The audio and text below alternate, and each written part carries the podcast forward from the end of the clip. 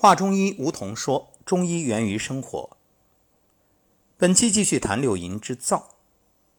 燥的自然特性呢是干燥、收敛、清肃，为秋季主气。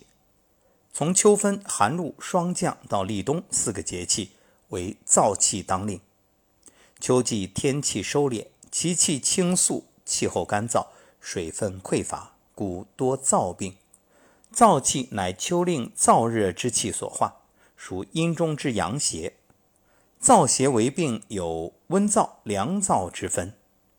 初秋有夏热之余气，久晴无雨，秋阳已曝之时，燥与热相结合，侵犯人体，故病多温燥。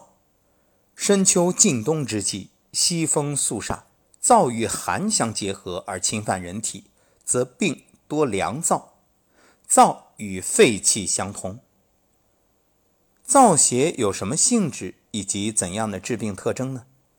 燥盛则干，易于伤肺，为燥邪的基本特征。干涩伤津，燥与湿相对应，湿气去而燥气来，燥为秋季肃杀之气所化，其性干涩枯涸，故曰燥盛则干。燥邪为害，最易耗伤人体的津液，形成阴津亏损的病变，表现出各种干涩的症状和体征，诸如皮肤干涩、皲裂、鼻干咽燥、口唇燥裂、毛发干枯不荣、小便短少、大便干燥等。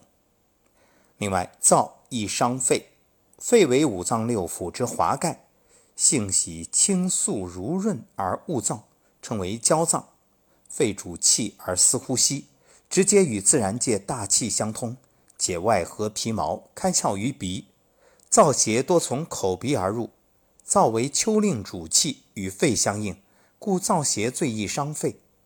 燥邪犯肺，使肺经受损，宣肃失职，从而出现干咳少痰，或痰黏难咳。或痰中带血，以及喘息、胸痛等。燥为秋季主气，与肺相应。燥邪以干涩伤津和易于伤肺为最重要特征。